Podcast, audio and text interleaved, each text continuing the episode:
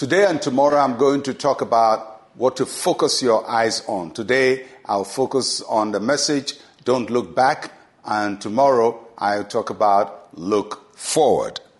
Genesis chapter 19, verse 17. So it came to pass when they had brought them outside that he said, Escape for your life. Do not look behind you, nor stay anywhere in the plain. Escape to the mountains, lest you be destroyed. Today's passage is an instruction that the angel of the Lord gave to Lot and his family after they had been rescued from Sodom and Gomorrah. It had been their place of residence for a while. They've grown their family there. Now the city is about to be destroyed. And so God sends an angel to go out and destroy. But Lot and the family had to be delivered uh, from, the, uh, from the destruction that was coming. And the angel uh, spoke to them and said, Don't look back. Don't look back. Well, eventually, if you know the story, uh, Lot's wife looked back and she became a pillar of salt. But that's the instruction uh, God gave to them, and it's an instruction that I believe is appropriate to you today. Don't look back. Because in life, it's easier to look backwards than forward. Uh, back represents our past and the past experiences. Forward is the unknown. So many times we rely on what has happened in the past and have no hope for what is going to happen in the future. So I'm going to talk about three things you don't have to look back on. First, don't look back at sins you have repented of. God's grace forgives us of our sin. And our memory of our failures is not greater than the blood of Jesus and the grace of God.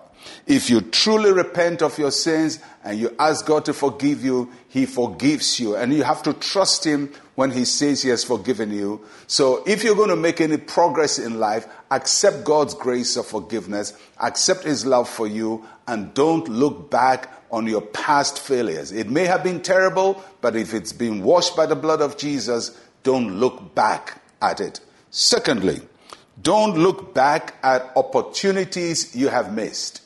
Everybody misses opportunities. I miss opportunities. I'm sure you miss opportunities too. Sometimes it's because we couldn't judge it right, we didn't know the outcome. Nobody knows how the future is going to be. So something you should have done, you didn't do. Uh, a decision you should, should have made in one way or the other, you made it wrongly. It's gone. And if an opportunity is gone, it's gone. It's a missed opportunity. You can't beat yourself up daily looking back at what you missed and if I had done this and if I had done that and if I had married this person or not married that person, I've taken that opportunity, taken that job. You didn't. You didn't. You are here and you missed the opportunity. Stop looking back because there are great things for you in the future and God has better plans for you. Don't look back at sins that God has forgiven you of and don't look back at missed opportunities.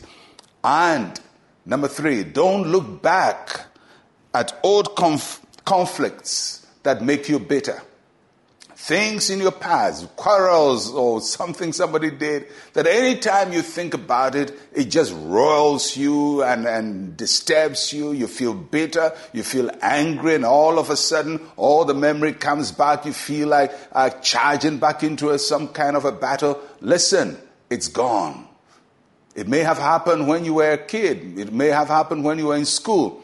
Don't look back at old conflict. If you want to fight, there are future battles that you have to be uh, interested in. Real battles that give you real victory. So, don't look back at these things. And finally, don't look back at what went wrong in 2020. It's gone. We're in 2021. Look to God and He will help you. Don't look back. Don't look back.